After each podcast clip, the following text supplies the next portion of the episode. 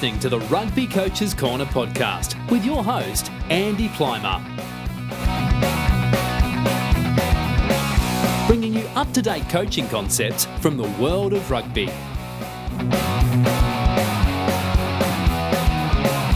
Sharing ideas to make the game better.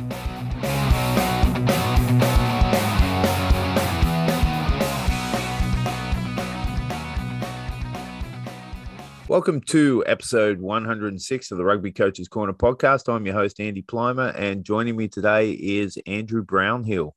Originally from the UK, Andrew recently relocated to Australia, where he now heads up the academy at Northern Suburbs RFU in Sydney, along with other coaching roles at the club. He's had roles with Worcester Warriors, the Scottish Rugby Union, and Gloucester Rugby, and it's a pleasure to have him on the show. So, welcome, Andrew. Thank you very much. Appreciate you. Uh, appreciate you having me on and us finally being able to get a uh, get a date in the diary. Yeah, mate. No worries. It's uh, busy busy times for you relocating, and uh, you know, always busy for me. Always stuff going on, so I, I get uh, I get the schedule move around and everything like that. So how how things going in Australia? Settling in? Yeah, amazing. It's been it's been busy. It's probably been the most busy I've probably ever been in my life yeah. in terms of relocating because I had to sell my house and getting over here during a global pandemic was an absolute was a nightmare. Getting through all the red tape and stuff of border force and all that, but it was uh, no, it's been well worth it since getting here. First two months, the weather has been absolutely amazing, and it's what I dreamt of. But now we've had four weeks of solid rain, um, and it's uh, yeah, I mean it's still raining now, um, and it's rained every single day for four weeks. So I get posed the question every single day by people, "Oh, this must remind you of being home." Good times. Did you uh did you get a chance to go to Bondi and get the uh the English tan at Bondi?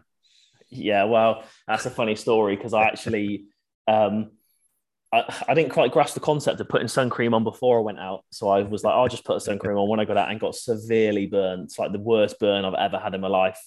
Um, but yeah, that was the first beach I went to was Bondi. As soon as I was out of like three, four day isolation, went straight down there and then quickly realized I think I'm probably going to have to start working out before I get even closer taking the shirt off down here. Got 50, um, 50 year old blokes who are in the best nick I've ever seen in my life. It. Yeah, yeah, clubbies. yeah, it's uh, that should be something on the um the visa when you come in. Is just a warning on, please put sunscreen on before you leave the house. Yeah, even yeah. when it's like even when it's cloudy, it's been cloudy and like 25 degrees, and I've I've got back home and I'm burnt, and I'm like, yeah, you got that... a shine on. I can see. Like, yeah, this is audio only, but uh, you, you, yeah, it's popping a bit there. Yeah, yeah, cool. No, the the most important question is: Are you are you Tooheys New or are you VB? What where are you at? Oh, um, wow. I'd probably say I'm more of a I'm more of a VB. I think if I was gonna good. Yeah. that seems to be the go-to that everyone this drinks here. Well. Yeah. Um, but yeah, more of a definitely probably more of a VB. All right. Sweet. Cool. All right. Well, um, what what about your playing backstory? What, what how how's that look? When when did you start, and uh, what were those experiences like? I mean, I'd probably say it was it's probably fairly bang average, really. I mean, it, like mm. I didn't get into playing rugby till I was late, so maybe 15 years old. Right. Probably about yeah, probably about 15 years old. I probably first started playing, and that was I just went to a local state school and we just happened to have a, a PE teacher there, Mr. Kelly, and he was like a like Gloucester Gloucestershire man through and through, but proper rugby nut. And he ran the rugby at the school, and he just I was playing football at the time, and he was like, "I don't think you're built to play up front and be a striker in football." He was like, "Do you want to come and play rugby?" And I was a bit like, I don't really know if I want to. And he was like, just come along to a session. I was like, what have I got to do? And he was like, just catch the ball and run really hard at people. So I literally just took his advice quite literally. and, coaching. and uh, and yeah, and then and then just jumped into it there and just kind of got the bug really, and went down to the local my local rugby club and played there, and then yeah, sort of seemed to do all right and played sort of all the county sort of representative rugby, like Worcestershire County, North Mids, then Midlands under 18s, under 20s. Um, and then was involved with some of the sort of Scotland age grade stuff through their exiles um, and sort of was involved in that till I was about sort of 18, 19 again. Um, and that was just on my mum's side. So I went to England schoolboys at sort of under 16s and didn't get picked up. And one of the guys there was like just having a chat to my parents on the sideline, and they kind of said, oh, do you want to come along to these sessions? These like we we're looking for kids that have got family backgrounds that are Scottish, like the classic like grandparents, parents, mm. or have they got a Scotty dog type mentality? Mm. And then yeah, they just went for that and sort of loved it. And yeah, and then I sort of got to I think I enjoyed rugby to start with playing it, and then I think just the more serious it got, I think I started to lose interest in wanting to play. Mm. Um, and then and then yeah, and then like picked up a few injuries here and there and whatnot. But I was quite I didn't ever really have a bug to go back into playing again. So I stopped playing when I was about 21. So right, I moved to London and played for like a couple of London Prem sides there, and and sort of then just decided I just can't be sort of training three times a week and then trying to mm. work a full time job and getting smashed about at the weekend. I was just a bit like I, it was almost taking me. I found out later on in life that I suffered from arthritis really badly. Right. So, like I was playing a game of rugby and training, and it I, it got to a point where I actually had to have Monday, Tuesday, Wednesday off from rugby, um, and then train on a Thursday for a team run and play on a Saturday because like my body and joints were in so much pain, and I just thought it mm. was just playing rugby. But then I had tests and investigations, and they're like, no, you've actually got um, rheumatoid arthritis, which is why you're in so much pain. After they were like, so you should probably stop playing rugby. oh wow. Um, but yeah, fairly, yeah, fairly sort of like bang average rugby background, really. Um, but yeah, and then sort of got the guy who sort of coached me with Scotland, uh, Rob Riley, who's still he's still there now. Um, he's probably he's legend of a bloke responsible for sort of any any sort of quali- Scottish qualifier player that's in that team at the moment. He's sort of single handedly sort of got them into that environment. Um, and when I got into coaching when I was about 22, he kind of said to me, Did you want to get back involved in doing the Scotland stuff? Just really randomly. So that's how the journey started, sort of coaching wise for me. Wow, that's awesome. And it's enviable too to to start at such a young age. Like, well, I like I loved I stopped playing when I was 40, so I I loved it. Um, would still play now if uh, if I could train and uh, if I could recover in time, which uh, definitely felt like I had rheumatoid arthritis in my last season. that's, that's for sure. Um, but I'm I'm definitely enviable of like guys like you who started at such an early age. Um, because there's such a such a ceiling like you're you in terms of learning and I think you're a bit more you're a bit more risk averse too um, at, at, that young age to try try and try new things and take on new roles and and throw caution to the wind kind of thing. So yeah, what what what what are your thoughts on that in terms of uh, your starting age in coaching and how that's how that's uh, helped you moving forward? I think the best thing about it was I think half the time I didn't know what I was doing. Number one. so that helped. I think there's that naivety of going into it where I just copy and pasted sessions from what I had when I was being mm. coached because I sort of thought that's what good looked like and that's what coaching looked like. And I just sort of sort of like not bumbled along, but I sort of was able I was open to ideas because I didn't have a 10 or 15 year playing career where I had this set mm. idea of what it should look like. So if someone came to me of ideas or there was CPDs going on or someone gave me advice, I was very like open to it and I'd mm. I'd happily try it because I'd think, oh, this might be good, this might not be. So definitely not so risk averse and probably there was that naivety of being really fresh green into coaching and not really knowing what I was doing. Um, and being like the classic, like Tuesday sessions look like this, Thursday sessions mm. are team run throughs, and then a game's going to pan out like that.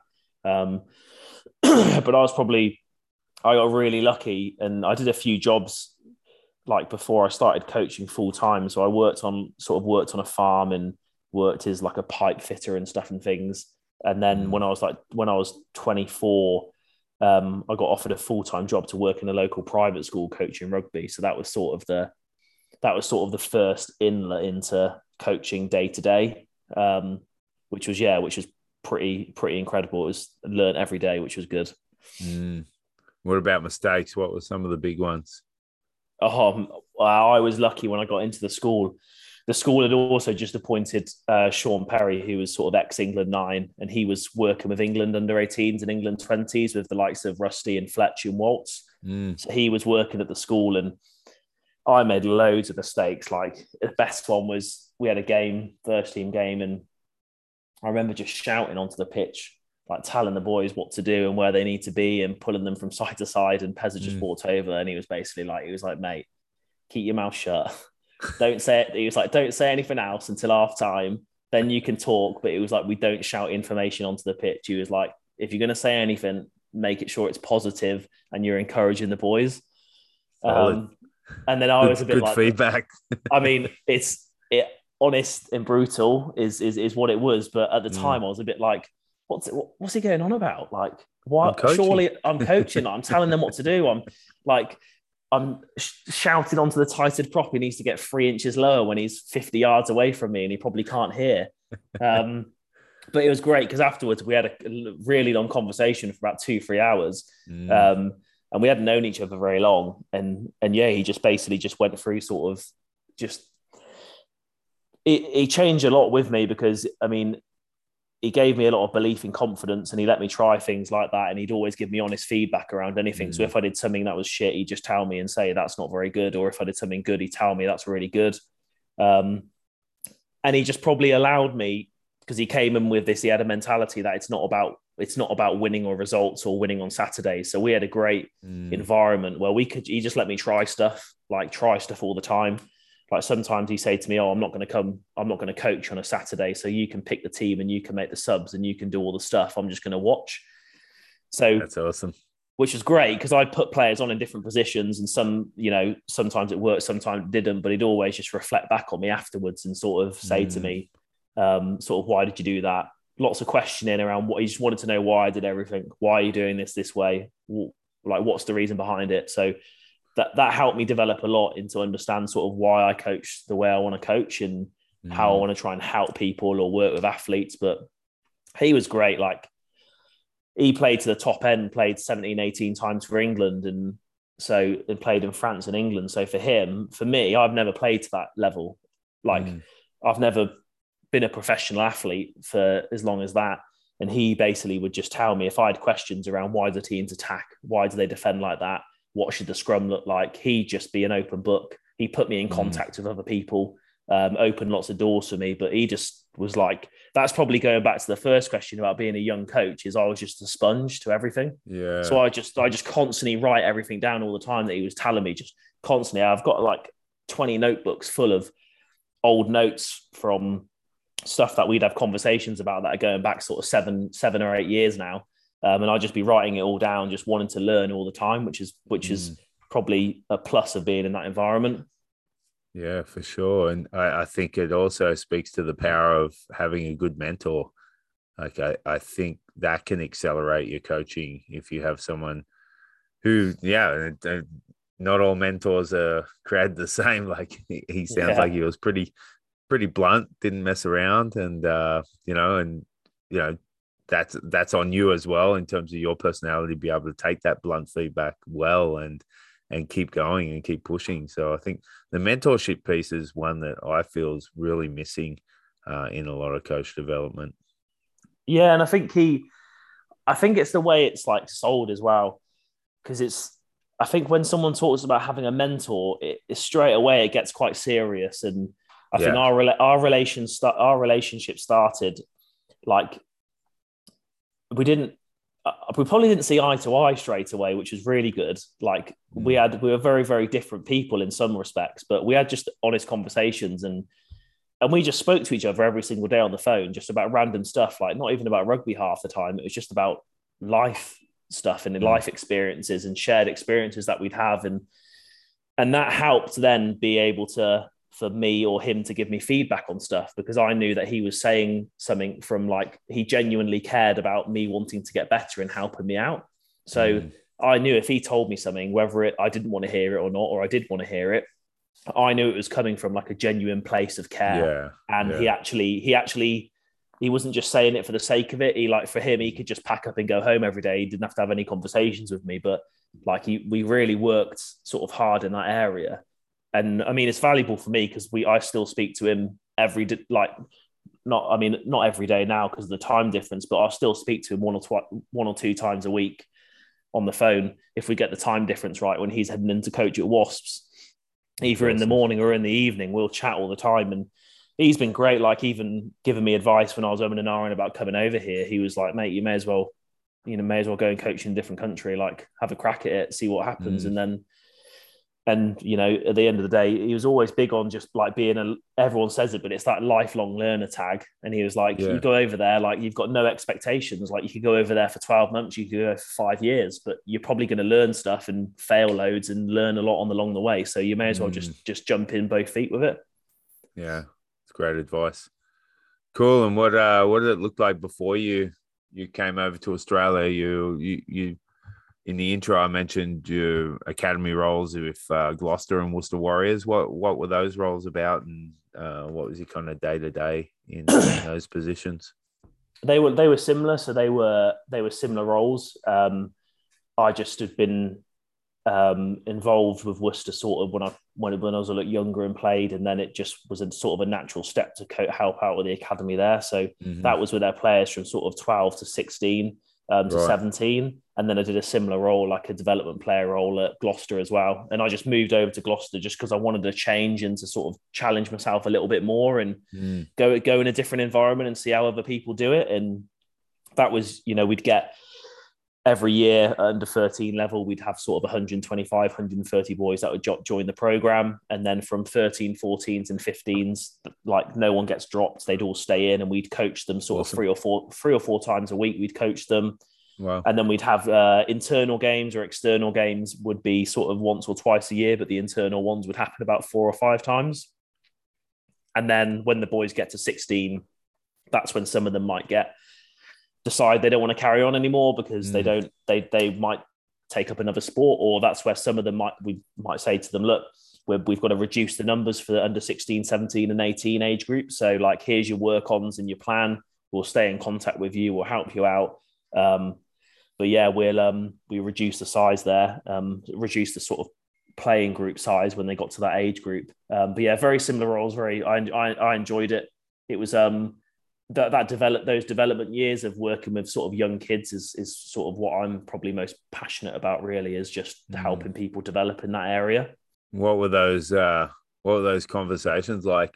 I mean, I was quite lucky in that respect, where we had um, we'd have we'd have other people, sort of managers or leads of the program, who would take a they'd sort of take a, a forward step on that. So I didn't really have Mm. to do that. Uh, um, I had to do it with Scotland with the under 16s with them, but with um, with Gloucester and Worcester, I didn't really have to. I probably got the better end of it, where it was afterwards where the kids would come to you and be like, "I need to work on this, this, and this. Can you Mhm. help me in this area?" So for me, Right.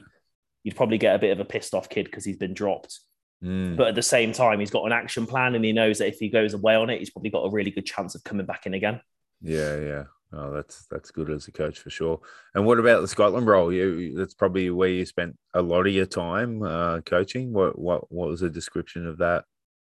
That was sort of talent IDing um, boys from sort of 16 to 20 who were qualified to play, um, sort of building relationships with them in the respective sort of English academies they were in. And then we'd get them together with Scotland boys into their age groups of sort of 16, 17s, and 18s. Um, they'd play internally, and then we'd sort of play games against um, like uh, Welsh schoolboy teams. Um, have festivals like we had Colwyn Bay Festival that would happen every year, but I don't think because of COVID that's probably not going to happen anymore.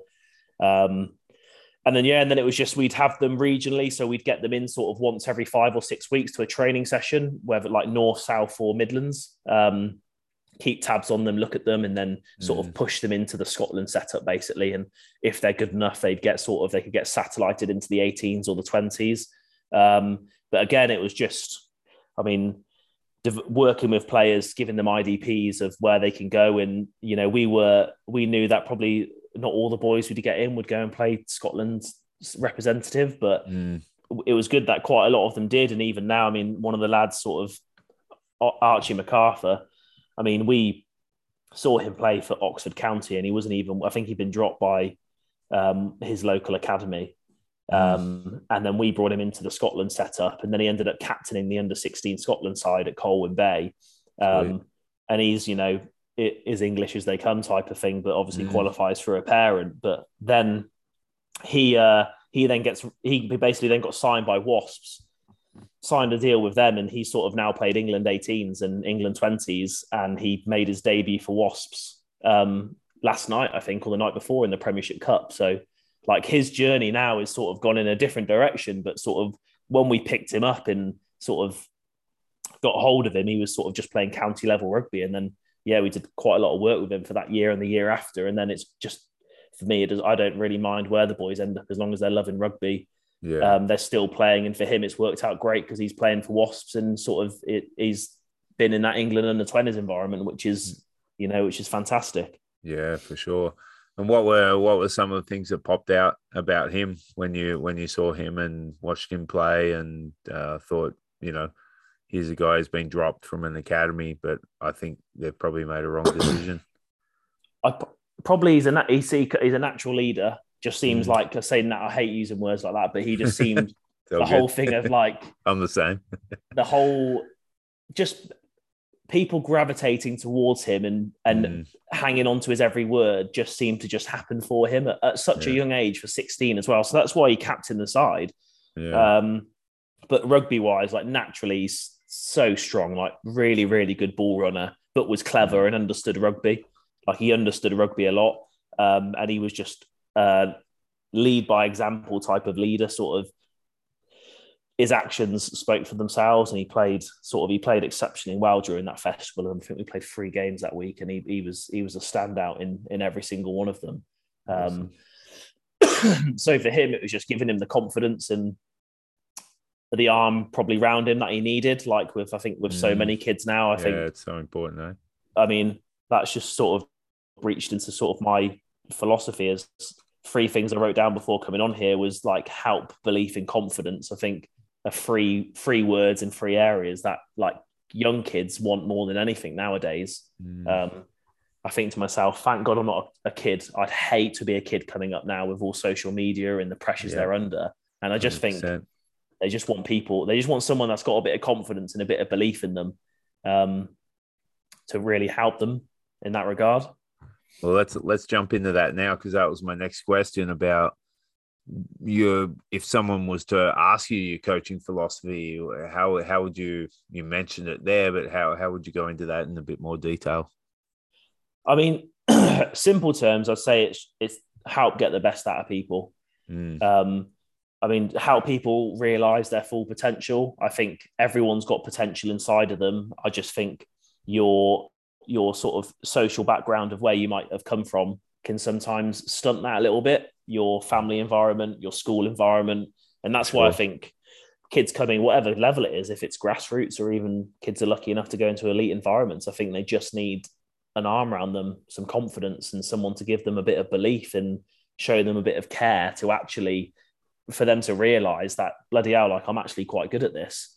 Um, and to help express themselves. And then probably a more, I really, really like the old um, Greek philosophical quote a society grows great when old men plant trees in whose shade they shall never sit in. Yeah, so for me, nice. like that probably sat really resonated a lot with me with what I do working with a lot of younger kids when I did mm. kids 13 to 18. Like for me is I want them to be really good rugby players. Like I want them to, I'd love them all to play professional rugby because of the of the world it opens up to them. But like as long as they're just good people by the end mm. of it and in 10 years time if they're a good work colleague or a good husband or a good father like and they've taken some of the stuff they learned from me when i coached them like that's probably winning more than if someone actually went and played pro rugby i'd much rather they turned out to be a really decent person from the time they've had with me yeah yeah and i think well you, you there's a couple of things in there for me like one especially from a teaching background you you never know fully what's going on in a kid's life when they walk into your classroom or onto the field. So I think that's really important for coaches to reflect on. And I, I definitely know, you know, in my in my early playing years, that was that was definitely something that that popped up for me was how and you raised it well there how how were you parented? How what was your family life like? What was your situation like? And that definitely influenced how how i responded to feedback and criticism and rejection from being dropped um, and how i worked in a team as well. So i think that's something definitely coaches uh, need to reflect on for sure. And yeah, it's, it's just there's no there's no black and white athlete that you're going to get. Like this is how I expect you to be, and this is how we're going to do it. Um, especially now with the the information that they have and how they are able to express themselves and their ideas that they have formed and their their own personal philosophies.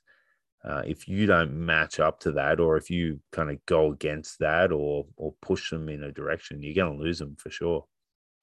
Yeah, hundred percent. Like I always say to coaches, or I had someone say to me once, just imagine what the car journey's been like for the kid getting here, and then imagine mm. what that car journey is being like on the way here, on the way yeah. back home. Because yeah. as you say, each kid's different. I think in rugby, we've probably got a large percentage of boys in England anyway who are from quite affluent backgrounds who play in top private schools, and then probably I probably resonated with the 20% who aren't in that bracket because for me, mm.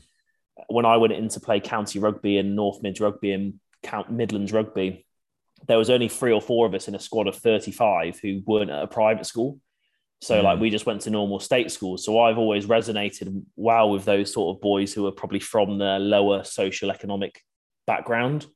Um, because that's what my sort of background was like when I was younger. We had a sort of for a few years and stuff, we we had like things were tough for us when we were younger. Like I sort of sort of my mum worked sort of three or four jobs, and mm. my, my, dad was ill for a while, so he couldn't work. So he had leukemia. So for my mum, she was working three or four jobs, 70, 80 hours a week, and then being a mum to three children, um, yeah. and and doing all this kind of stuff. So you know, sort of counting coppers and pennies and stuff to do food shopping was like regular. So for me to then go into rugby environments and make friends in rugby who are from completely different backgrounds to me, and I'd go to their houses and be like, I'll be like, Jesus Christ, I didn't even realize the doors were this big. Like literally used to like a little tiny three bedroom house. But yeah, probably more that that's probably mm-hmm. helped me a lot understand kids that everyone's background's different. Um, and some kids like me, I just needed someone to have a bit of confidence in me and a bit of belief mm. in me and a bit of help in me and that's probably I probably see myself in some kids that I see turn up to sessions who yeah. I can almost already feel what that home life's like for them um, mm. which has helped. And I just try and say that to coaches just like imagine what it's like for them. Like each yeah. kid's different so each kid's going to have their own set of values and shared experiences that they're going to need help on. Yeah and I'd even argue that even the, the kids from that affluent background, they're they're they're dealing with their own things as well. There's probably massively you know, some some parental abandonment there to pursue these high end careers and yeah those kind of things. So you're you're gonna you're gonna have that kind of all in the mix as well. So yeah, yeah, uh, an approach that's more athlete centered and kind of a bit softer in certain areas uh, is important. I think. Yeah, yeah, completely agree. I mean, I know there's everything's quite big on sort of the athlete center approach, but I, I, mean, I think you've got to get to understand all your athletes on a one to one basis. Yeah. Um, you've got to like you. It's that whole thing of that. As soon as you do that, it's a bit like what I said about me and Shaun. Like as soon as we got to know each other and he got to know me, mm. giving feedback and working with each other is so much easier. Mm. And then I think it's like for me the most important thing around that with working with kids, even younger kids, I think just being honest with them. Like if the kids need feedback about something because they need a certain yeah. part of their game needs to improve, like just be honest. Yeah, but you can be honest and and and you can it's not gonna I think sometimes we can fall foul thinking we might hurt a kid's feelings or but I think there's a mm-hmm. way in which you do it mm-hmm. which comes back to that piece around your language and how you communicate. Because you can say to someone, you need to work on your past because your past isn't good enough. But you can say, but here's the plan and here's the process, mm. and I'll help you get there.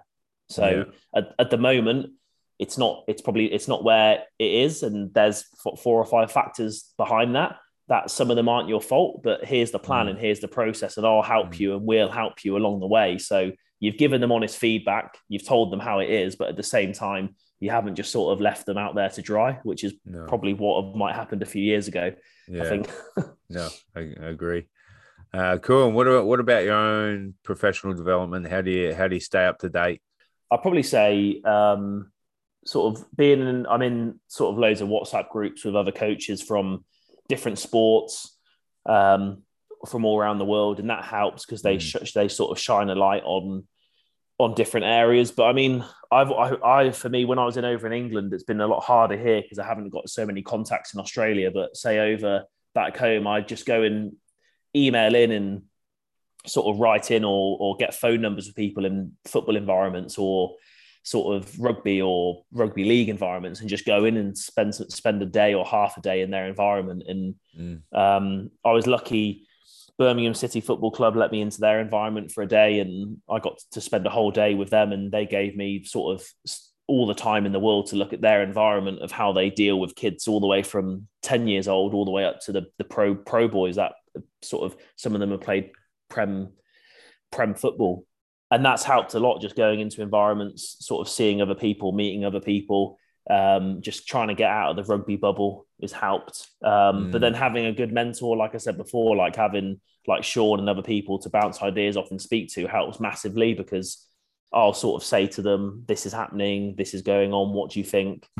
Could I change this?" Or I a lot of the I film my sessions so I can watch myself back, but I'll send my footage mm. to other coaches that I know and say, "What do you think of this?" And I'm lucky that they'll they know me. We've got a good relationship, and they'll they'll they'll tell me if it's good, if it's if it needs improving, or could I do something differently? So I'd probably say just connecting with as many people as possible, and you'd be quite mm. surprised at if you reach out to people actually who might actually pick up the other end of the phone. I mean, when we had the lockdown, we had like a 12 month lockdown back home in the UK. So I, I was bored and like furloughed, which was obviously, it was like semi retirement because you were just being paid to stay at home, which was amazing mm. for the first six weeks. It was like, it was like retirement, but it got really boring really yeah. quickly.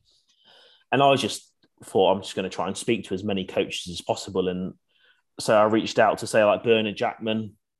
He, uh, Legend. he, I literally, well, I mean, that man is given me so much time over the past 12 mm. months. It's been ridiculous. Awesome. And he, yeah. he always helps me out with stuff. So I reached out to him and we, we, we ended up having some real good chats on the phone. And then um, spoke to, again, like Shaun Edwards as well was another amazing one. So got mm. his, got, got his phone number and probably spent about two hours trying to figure out how I'm going to put this text together because it's, like the scariest man in the world. But I just literally just sent this text and I didn't even know if the number was going to work or not because the guy who gave yeah. it to me was like, "Oh, we he coached me when I was at Wasps." So this is the number I had for him. I don't know if it's the same, but that's going back sort of 15 years. But the yeah. man's got the same number, believe it or not. Yeah, and uh, probably a flip phone too. that's what I reckon. But he messaged me back and he was like, "Mate, I'm obviously living in France." He was like, "I'm free tomorrow." Um, do you want to have a chat on the phone? And I had a, an hour long conversation on the phone, and he was great. Like yeah. gave me loads of advice. I was like, look, I'm a,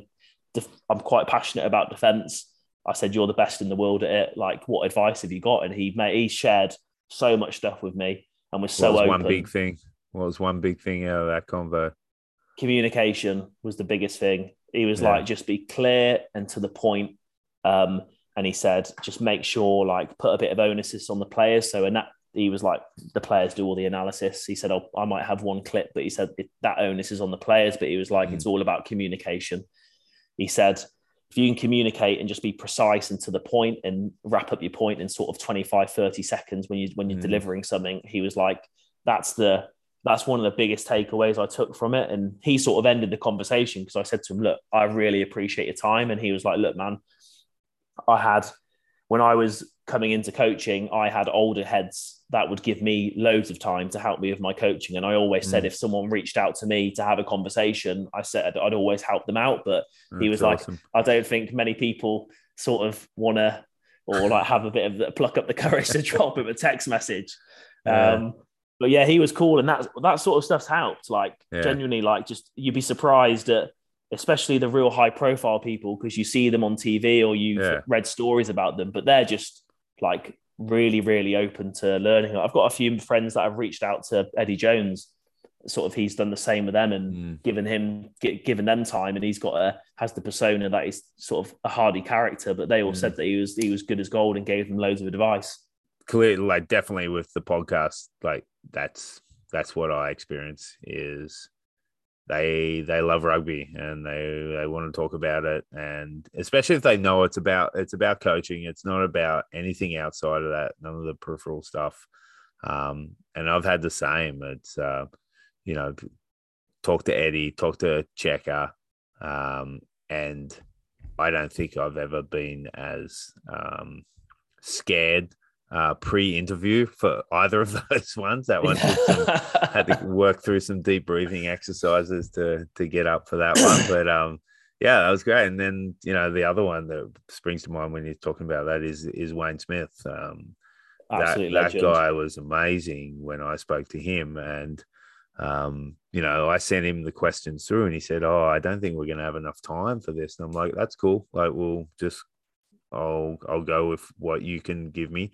And then yeah. by the end of it, I'm like, "Oh, actually, I've kind of got some things I got to get get done here before I yeah. pick the kids up." So, um, yeah, he he ended up just wanting to talk and chat rugby. Um, you know, they're that, just passionate about it and they love it. That's the one. Like, I just wrote the word down when you said you're scared. Like mm. I don't think we talk about that as coaches because like yeah. especially when like you get older, like people like I remember going into coaching and I was shitting myself before so mm. many sessions. I was yeah, generally scared yeah. to deliver a session because like you, I was always concerned about how I sounded and how I got my communication across because mm. I didn't mm. sound like sort of a everyone that coached me playing rugby was six foot five ex players, yeah, uh, or like nor- northerners from back home, so they all sounded mm. scary. But I was a bit more softer with my approach and how I sound. And I used to be scared beforehand, and like Pezza used to literally just watch me. My he just watched me deliver a session and put pressure on me all the time, and he could see that I was getting agitated and not agitated but nervous. But mm. as a work on for me, but I just don't think we talk about being scared enough. Like before I spoke to Shaun Edwards, I was absolutely bricking it on the phone. Yeah, yeah. Like literally, like I was like, oh my god, what's he going to say? What's he going to say? Like, yeah. But yeah, I've been teaching for uh, 25 years, and at the start of every semester, I'm I'm always nervous. And even like in the middle of the semester, there'll be some lessons where I'm like, oh, hang on, I haven't haven't this is new, and I, I get a little bit nervous, and I double check my notes, and I, I make sure like I'm on top of things, and but I think that's good. I think it it, it gets you it's get it gets you into that mindset of okay, I, I have to really deliver well here, um, because if you're just cruising, it's it's you know you're not you're not doing anything. You're you're just doing the same stuff over and over again, and you're not getting yeah. better. You could do that for 20 years and not get better. And your your athletes or your students, whatever the case may be, they're they're not going to grow from that experience. Yeah, I mean, it's one of the reasons why I wanted to move abroad and I came out to Oz was because I felt like I was cruising and it was quite easy for me back home. And I probably could have, I think if I was still there now, I'd probably be doing the same thing that I was doing before. So that's what, you know, and I was petrified when I moved over here. Like I hardly knew, like hardly knew anybody. And I had stuff lined up in work and stuff. But yeah, massively scared and working in a different environment. But I think that's probably one of the main reasons why I wanted to go and do something was to just that's probably some advice I got from those coaches like Bernard was like, mate, go and coach in a different environment, go and yeah. coach in a different country, like yeah. go and do it. Like you may as well. Like you've got like I don't have kids, I don't. I all I had to do was sell my house and car, which is pretty easy enough to do. So mm. I had no sort of no ties that I had to stay there for. So for me, I was like, well, I may as well just jump at it and, and see what happens. Hi, coaches. Just a quick update on the Evolve Rugby online coaching course that I'm currently producing based on the content from 100 plus awesome guests of the podcast. I've recently wrapped up a beta trial of the first five chapters with a group of coaches from the UBC men's rugby program out in Vancouver, British Columbia. They went through all of the video content, worksheets, the course journal, and have provided me with some amazing insight. Top quality coaches giving me excellent feedback on the course material is exactly what I need to make Evolve Rugby as impactful as possible. So, a huge thanks to Curry and all of his coaches out there at UBC for their time. More updates on Evolve Rugby to come in future weeks, but for now, kick back and enjoy this episode. Cheers. You're with North? What's a bit of a description of the club for those who don't know, and uh, what's a, what's a description of your role? So they play in the Shute Shield, which is sort of New South Wales or Sydney's and probably Australia's sort of Premier Rugby division underneath the the Super Rugby. So you'll get you'll get some emails from Queenslanders. I can already feel it now. Uh, uh, just just we'll just fact check that for you. Um, but yeah, uh, and and yeah, so our sort of Super Rugby franchise connected to us is is the Waratahs. So um, it's a it's a sort of a semi-professional slash professional environment where we've got boys who have it's quite good in a way where we have lots of young boys at the club so lots of boys that are 19 20 21 22 mm. 23 up to 25 who are still really pushing for that they want to try and push to the next level and maybe play super rugby um, and and then we've got the other end of the spectrum where we've got the sort of social side um, of the club as well but yeah i mean it's it's uh, the club is called Northern Suburbs, and sort of we're based in North Sydney. Um, and and yeah, we're sort of uh, probably past few seasons they finished the, the, when the season got cut short last season because of COVID. They were second in the league behind Sydney mm. Uni, I believe. So they're sort of a sort of past four or five years they've been sort of like a top four, um, yeah. a top four club. So uh, we sit in the top half of the league, and yeah, we've um, we're definitely sort of pushing this season anyway to sort of finish top and win the championship or, or, or get get into that top two at least anyway again. Yeah, and they won it a few years ago uh, as well, right? With yeah. uh, when Simon Cron was was heading them up, who's now yeah. with the Western Force. Yeah, yeah. So they've had some they've had some really good they've had some really good directors of rugby over the past few years, and I think even um, I think he he told me uh, even Ben Darwin, the ex sort of Wallabies yeah, prop, who now, yeah. now now now sort of runs his own company, doing really well. He's um he was sort of again director of rugby there and played there mm. as well. Um, so it's got a real good history. Club's got a really really good history. Um, interesting fact I learned was the COVID cancelled the season, and that was the first time the season had been cancelled since World War One. Oh, wow. um, yeah, so that was quite an interesting fact. Um, but yeah, of my role really is sort of head of academy for them um, mm-hmm. and skills coach. So I'll do the um, so engage their boys that they get from sort of 16 years old, um, and then right through until they're 18, making sure that they then transition up into the Colts, um, mm-hmm. which is their obviously for people, but the Colt system over here is like it's probably the most high speed tempo rugby I've ever seen in my life. Like the cool. standard is unbelievable. So it's like under 20s rugby basically. Um, and then making sure the boys transition into that and then working in that environment there where hopefully those boys after they've been with us for two years in that under 20s environment are then able to transition into grade mm. um, and the club seemed to have a really good a really good process in doing that so we had sort of last year about 35 boys from their sort of under 20s moved up into their grade system so they have loads of boys that come through and they transition mm. into men's rugby which is which is great for the club and it's also great for the community. And uh, how how often do you see the players? What's uh, what's your week look like? So quite a few times. So they'll have we'll have like three they'll have about three training sessions a week. Um, plus then we've got games on Saturdays. Mm. Um, then we've got our review sessions. Uh, so reviewing the game back. Um, and that's sort of like all of their games get recorded. We review them all back. So we have loads of contact with them. And uh, for me, it's been I've loved this more than my previous roles just because of the interaction I can have with the boys because mm. I'm they're all sort of 18 plus a lot of the boys I deal with. So mm. for me, I can have WhatsApp conversations and groups with them. I can meet them for coffee. I can meet them yeah. for food. We can I can sort of mentor them better um, mm. and have a closer relationship to them. Mm. Um, so yeah, probably get it's great in that way. I get loads of contact with them, um, and for those boys, they're sort of juggling rugby and work at the same time. Yeah. And yeah so for me sort of with my philosophy and where i sit with one like helping them reach their potential i feel like i can get i can be more hands-on with them here because just because they're adults basically and i'm not yeah. dealing in that sort of child protection sort of 16 17 18 yeah. where you're quite limited on how on what you can do or how yeah. close you can get with them um but yeah so it's quite full on weeks are quite full on um, and then sort of we've had a few trial games um, sort of negating the weather, and then the season starts this week against uh, Eastern Suburbs. Um, right. So yeah, that's going to be a bit of a that'll be a be a tough game. Sweet, exciting. And yeah. what what about some of the things you've noticed uh, working working with Aussie players compared to you know your time at Gloucester and, and Scotland and the like? How much do they swear compared to oh, the others? Mate don't even get me started on that. Like, eh, like that that's been one for me. Is that swearing is what which I swear quite a lot anyway. But for me, I've never yeah. heard so much swearing. And number yeah, two, it's yeah, um, and uh, and it's just even getting used to like Aussie language as well. That's been another one. Like even like just random sayings that people say like far out and too easy and stuff. I'm like, what does that mean? And they're like, "What do you mean? What does it mean?" And I'm like, "We just don't say that back home." It means what But- it means. Come on. Yeah, yeah, yeah. It means what it means. Like it doesn't really mean anything. Um, but no, they're. Um, I'd probably say the main thing is loads of them at school have played.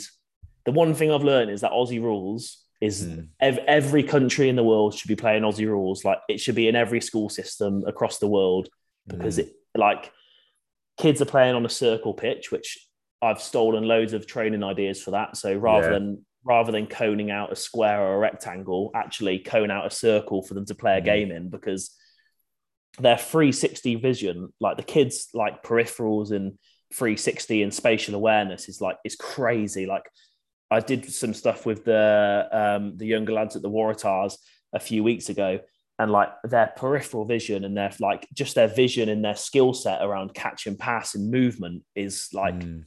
is far ahead of personally i think of what ha- is happening back home in the northern hemisphere and i think Mhm. it is because they play loads of basketball loads of Mm. afl touch footy when they're a kid Yeah, Um, and then, like, sure. like loads of touch footy like these kids catch and pass skills at like 12 years old are amazing um, and then they all play league as well so Mm. they're playing so many sports and chuck cricket in there as well. So they're Yeah. they're getting smashed with all these sports at school, and that helps them become sort of more skillful. I mean, that's the one thing I've seen here is like the kids are so skillful at rugby. Like I've been blown away by how skillful they are, um, and their potential is huge. And sort of like if Australia rugby and everything sort of get that all in check and get that all Mm. right. And I know there's a lot of planning and stuff that's happening at the moment. I mean, there's they could sort of, I mean, not, I think if you put any of those sort of top six Shute Shield teams back in England, I think they'd all probably they'd all be in and around the top four of the championship back home. Mm, cool. Um, they're probably that that that's the probably skill level they're at, and probably even Yeah. some of them like a Sydney Uni and probably us and maybe Yeah, a few yeah. others might even be able to push even higher than that, just because of the facilities and the coaches that they've got available to them. But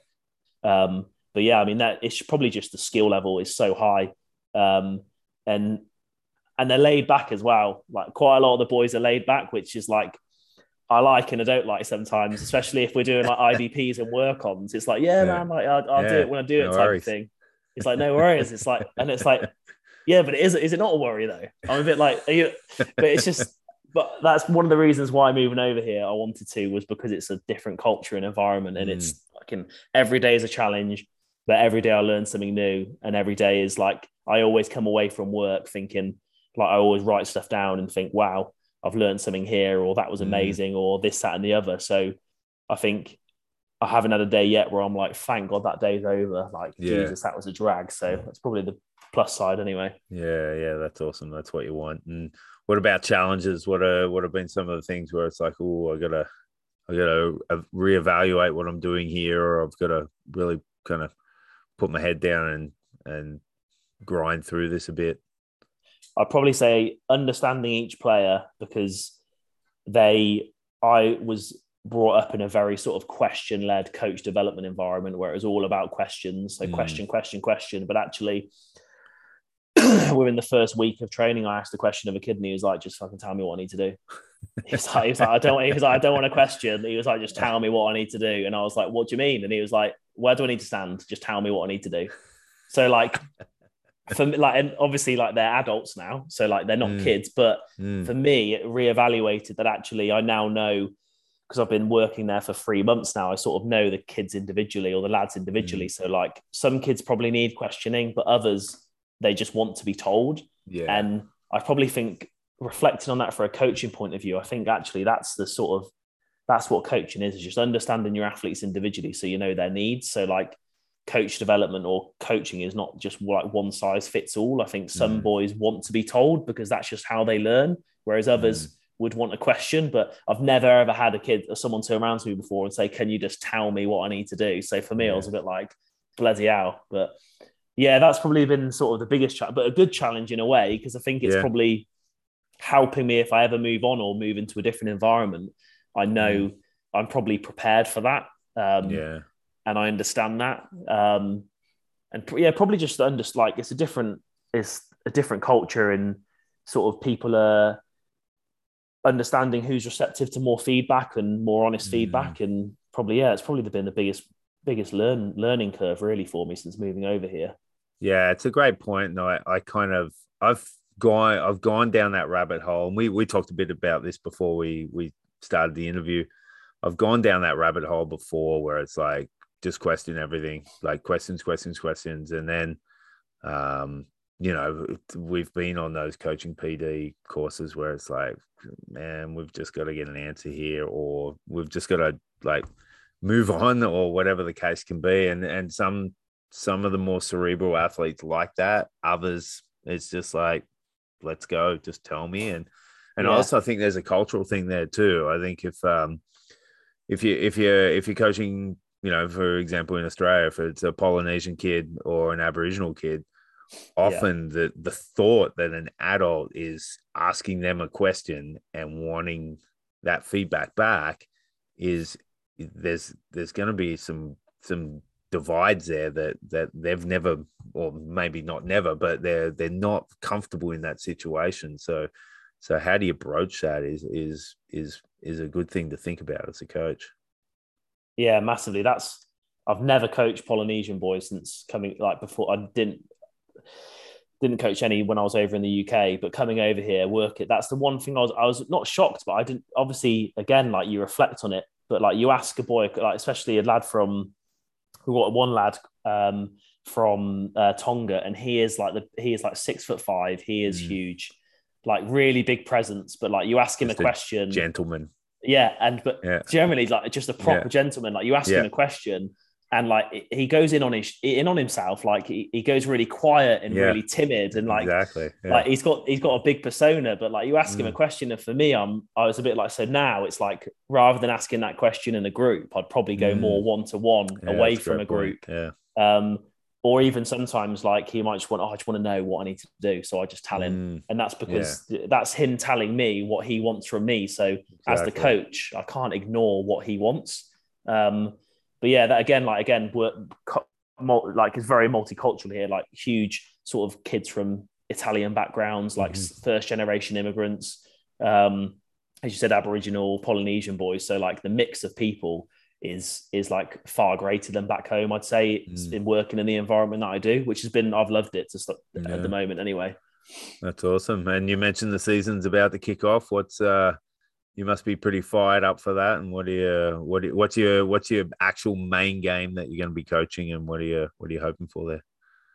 I mean, I'd probably say, oh yeah, I'm fairly pumped up because I haven't. This is the first time I've coached in a like I'd say a competitive league where there's points to play for, mm. um, there's championships to be won. Mm. Um, so for me, I've always worked in that development space where yeah. sort of that sort of winning has been a bit of like a dirty word where Mm. You don't make it about winning, but it's for me. I've just been trying to say to the boys that like they want to win. Like the yeah, boys just want to win every single game. Like they love it. Yeah. So for me, I'm like being like, well, let, let's talk about competitiveness, and they're like, no, it's winning. Yeah. That's what yeah. it's winning or anything. But no, like they're pumped for it. I'm I'm excited for it as well.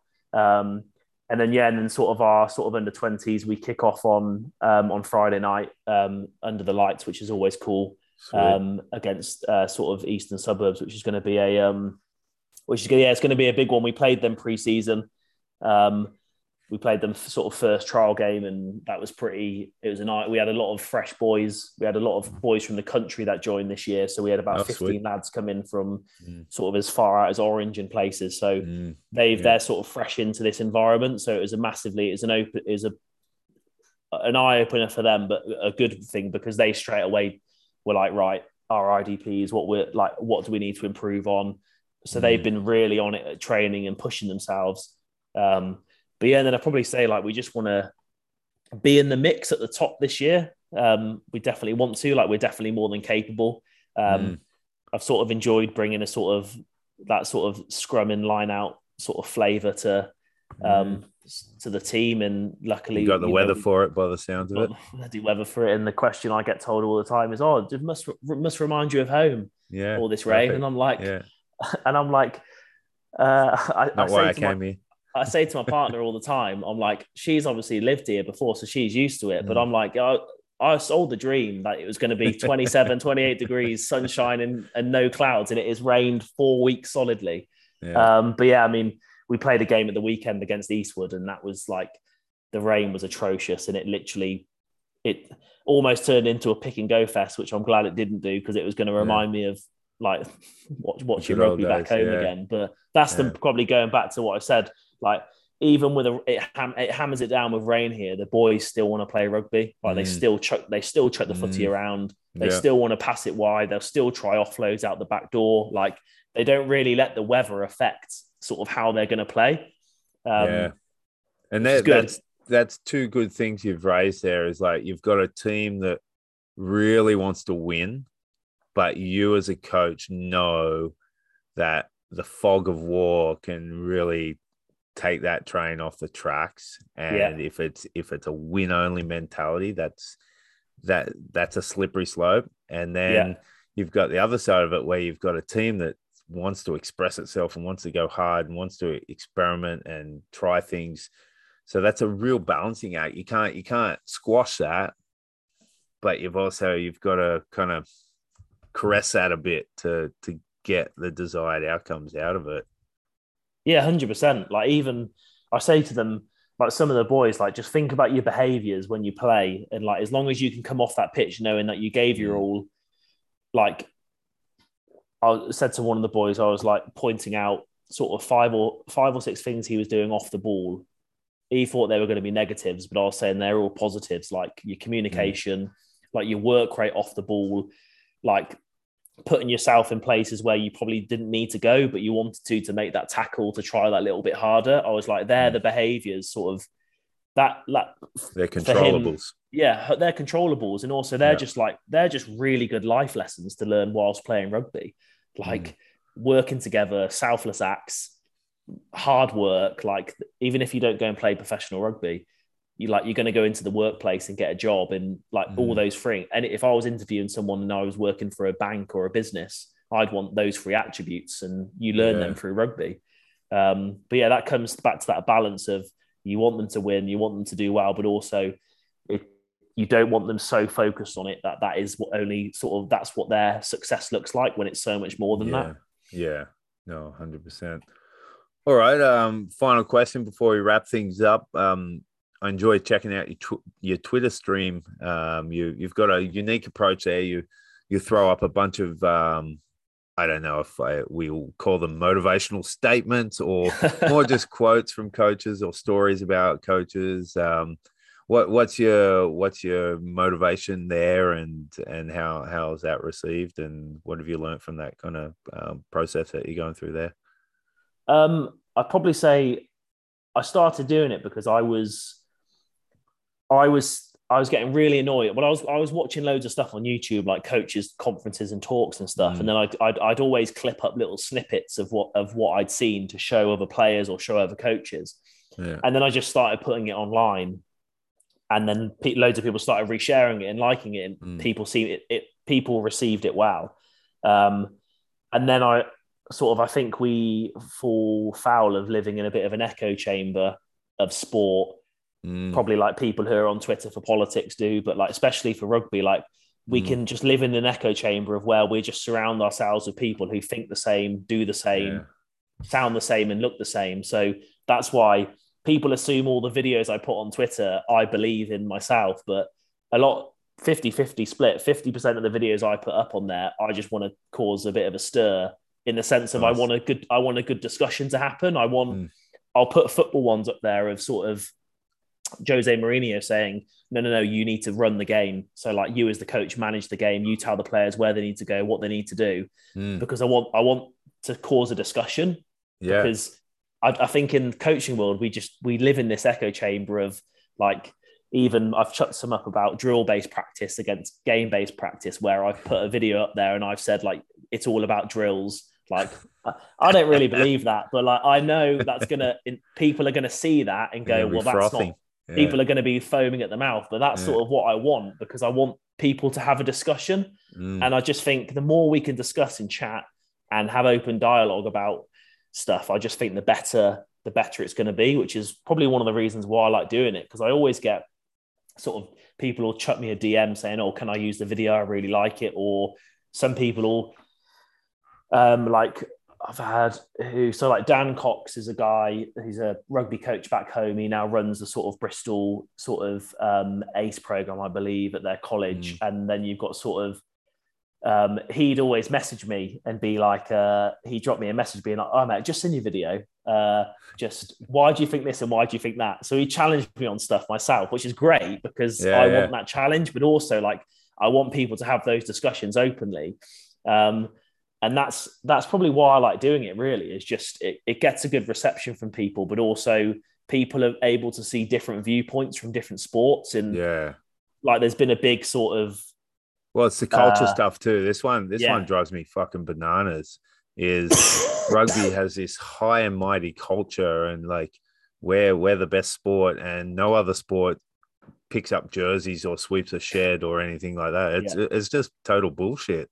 Yeah rugby values. Oh yeah, mate, yeah, don't even get me me started on it. Like, if people knew half the stuff that rugby players and coaches got up to, like if they knew, if they saw the inside of a lot of environments, they wouldn't be, they would not be going on Yeah. about rugby values. But that again is like, it's just if you look at say like Steve Kerr with the Golden State Warriors, like the Yeah. basketball coach, mate, like his like he has got an environment there that is like, it's Unreal. unbelievable. It's amazing, but he doesn't bang on about culture. No, the one thing I think I found is the coaches or the clubs that aren't speaking about their culture have usually got a really good culture. It's the ones Mm. who say, like, we've got a great culture, rugby values this, All rugby blacks. that. Sorry, keep going. Yeah, but, but like that's what I mean though. Like when it's pushed out to the point where um where actually It becomes marketing. yeah, but it doesn't like I think I mean, yeah, about you can say about the All Blacks, but like I think with certain selections they made recently with certain Mm. players who had been found guilty of certain crimes, Yeah, I generally think, how can you as an organization? I understand people make mistakes and I understand people need support, but they Yeah. shouldn't warrant selection of the highest level. They should be maybe almost immediately as well. yeah. I think you then realize that, yeah, a, a person's made a mistake. They Yeah. should, number one, own up for it, but then work behind the scenes away from things with them if you are Yeah. going to help them. Um, your and and, yeah, hundred percent. Like, like if Yeah. I or anyone that works in day to day life, if if something like that happened to them, like if you were a teacher and that happened, you'd get sacked. yeah, Like No, you wouldn't get 100%. you, you wouldn't get the best school in the world ring you up and say, "Oh, Andy, like, do you want a job here right now because Yeah, uh, yeah. you're such a good guy?" But Yeah. yeah. that's that's that's also one of the reasons why I I put videos on there is I want people to sort of understand both sides of the coin and give people as much information as possible, and hopefully people chat about it. Um, there's probably people that are probably bloody sick of the amount of videos that I put up on Twitter, but hopefully there's people take at least all one thing away from it. So yeah, that's why I love doing it. Well, it reminds me of that Ricky Gervais skit where he goes up to the, the board where it's got guitar lessons and he rips off the paper saying, I don't want bloody guitar lessons and calls up the guitar teacher saying, Yeah. Why are you offering guitar lessons? That, that's Twitter. Like you can just walk past it, don't watch it, don't look at it. It's all good. Yeah, hundred percent. The worst with that though is the um, I fall foul to the gra- the grammar police on Twitter quite a lot. So uh, like I'll put a tweet out there, and I know Come there'll be one, one person will DM me or retweet Uh, it, and they'll put serious? actually it was there instead of there, and Oh, I will no. I Come I on. try and not get angry about it, but I'm like I can't believe they've actually bloody done Yeah. that. But my, my partner says to me all the time, like, you got to ignore it and calm down because I get so frustrated by it. But Yeah. uh, but yeah, the beauty of uh, anonymous uh, DMs. It's uh, a lot of fun. A lot of fun. Cool. All right. Well, we'll wrap things up uh, with the same final four questions I do every show. When you were a kid growing up, who was uh, one of the the players who really stood out to you that that made you want to play the game and and love it? um, I think I forgot the answers I gave you beforehand, so I'm just going to think off the top of my head. I would probably say, um, growing up, I uh, I really like the Leicester Tigers prop, Julian White. Right. like because I played in the front row. He's just proper old school, like just proper rugged, just just run the ball hard, like farming background. I just liked what he was about, like Nice. really like what he was about as a player. Um, but yeah, he was probably one that I grew up and always always enjoyed watching. But even though I don't support Tigers, I always used to like watching him play. they've uh, they've had a history of some good props come through that club for sure. Yeah, Let me uh just to help you out. I'm gonna. I'm just on on the Google Drive sheet here. And Oh, here uh, we go. It's going to be way off. I know it is. Live response here. Here we go. Oh my goodness. Couple of beauties. Richard Hill and Keith Wood were your selections. Oh yes, yeah, yeah. Keith Wood would def- definitely because just because I like just I think he used to kick the ball all the time. yeah. Like I've literally like genuine, and he used to have an absolute cannon of a boot on him as well. Like he Yeah, would. I'll put it out there and say I, I think he was better kicking than Ronan O'Gara was. Like Oh, when he, we he could get distance on it. Um, but yeah, yeah, yeah. That's probably I'll probably yeah. I'll put all three of those players in the mix. Nice, nice. And uh, what about now? Who are you, who are you liking? You've actually got you've gone two uh, an inside back and an outside back for this one. oh, one one broke the hearts and dreams of England uh, fans, so uh, he's one of my personal favorites. Uh, and one is a current superstar. Is it Dupont or Marcus Smith?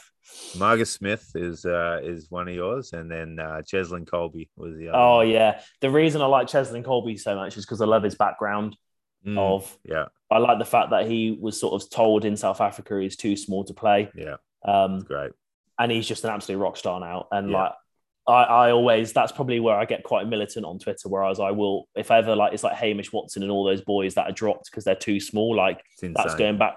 Going back to coming over, like coming back to Australia. The amount of boys that are small, slender, slight, but they're unbelievable at rugby. Um, I think they sort of Matt Giteau Oh, would never have played yeah. for the, for any other team outside of Yeah. you know the Wallabies and the All Blacks. You know, like, that's the thing that I like here is they don't. There's not such a heavy emphasis on mhm. physicality and size, like just not really spoken about um, as Mm. much at such a young age. They just want to work on skills and evasion and catch and pass, which is what I think is most important. Yeah, yeah, hundred percent. Um, and what about uh, third question? Who's who's a high profile coach uh, that you look up to and respect, uh, and was possibly a mentor of yours at some stage? Oh, I'd have Hint, to hint. say, I'd have to say, yeah, Pezza, probably, yeah. I'd, yeah, definitely. I'd say again, like I said at the start of the pod about him, yeah, he he just he's just helped me loads and give me loads of time, loads of help, and probably his most important thing, he's probably helped me in that sort of bigger brother role as well, of sort of help me in some respect understand what it is to become a man because he sort of came into my life when I was like 23, 24. So he's sort of been around now for sort of seven or eight years and just Yeah. re- really, really helped me in that regard. Um, so yeah, I definitely owe him a few beers or money at some point, probably. Big brother figure. yeah, hundred percent. Awesome, awesome. And I'll get.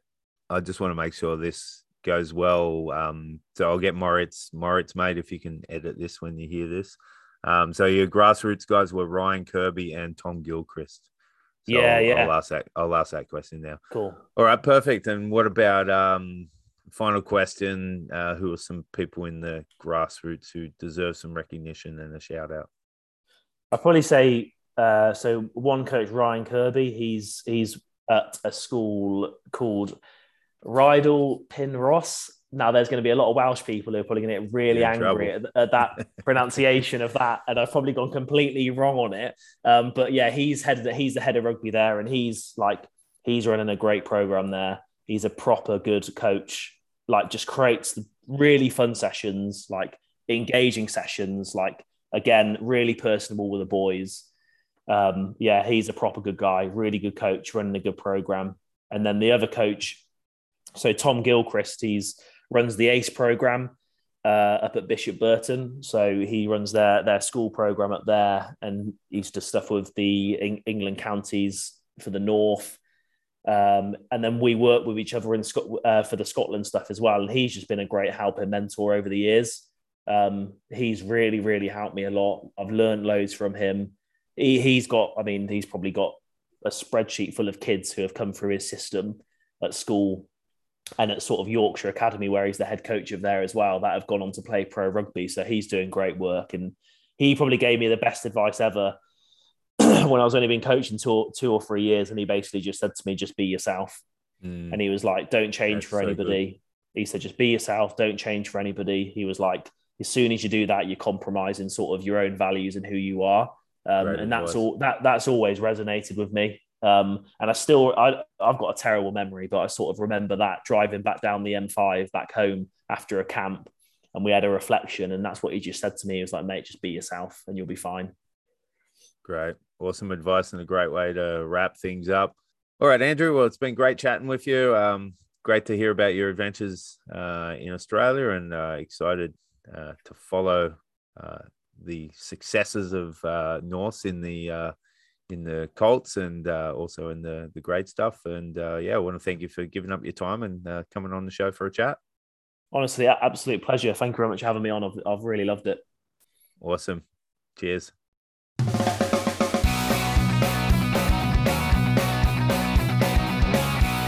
Thanks for listening to the Rugby Coaches Corner podcast.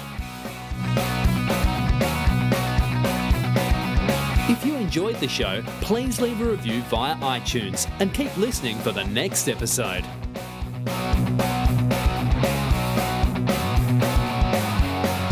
You can also follow us via Twitter at Rugby Coaches CNR or via the website therugbycoachescorner.com. Until next time, keep sharing ideas to make the game better.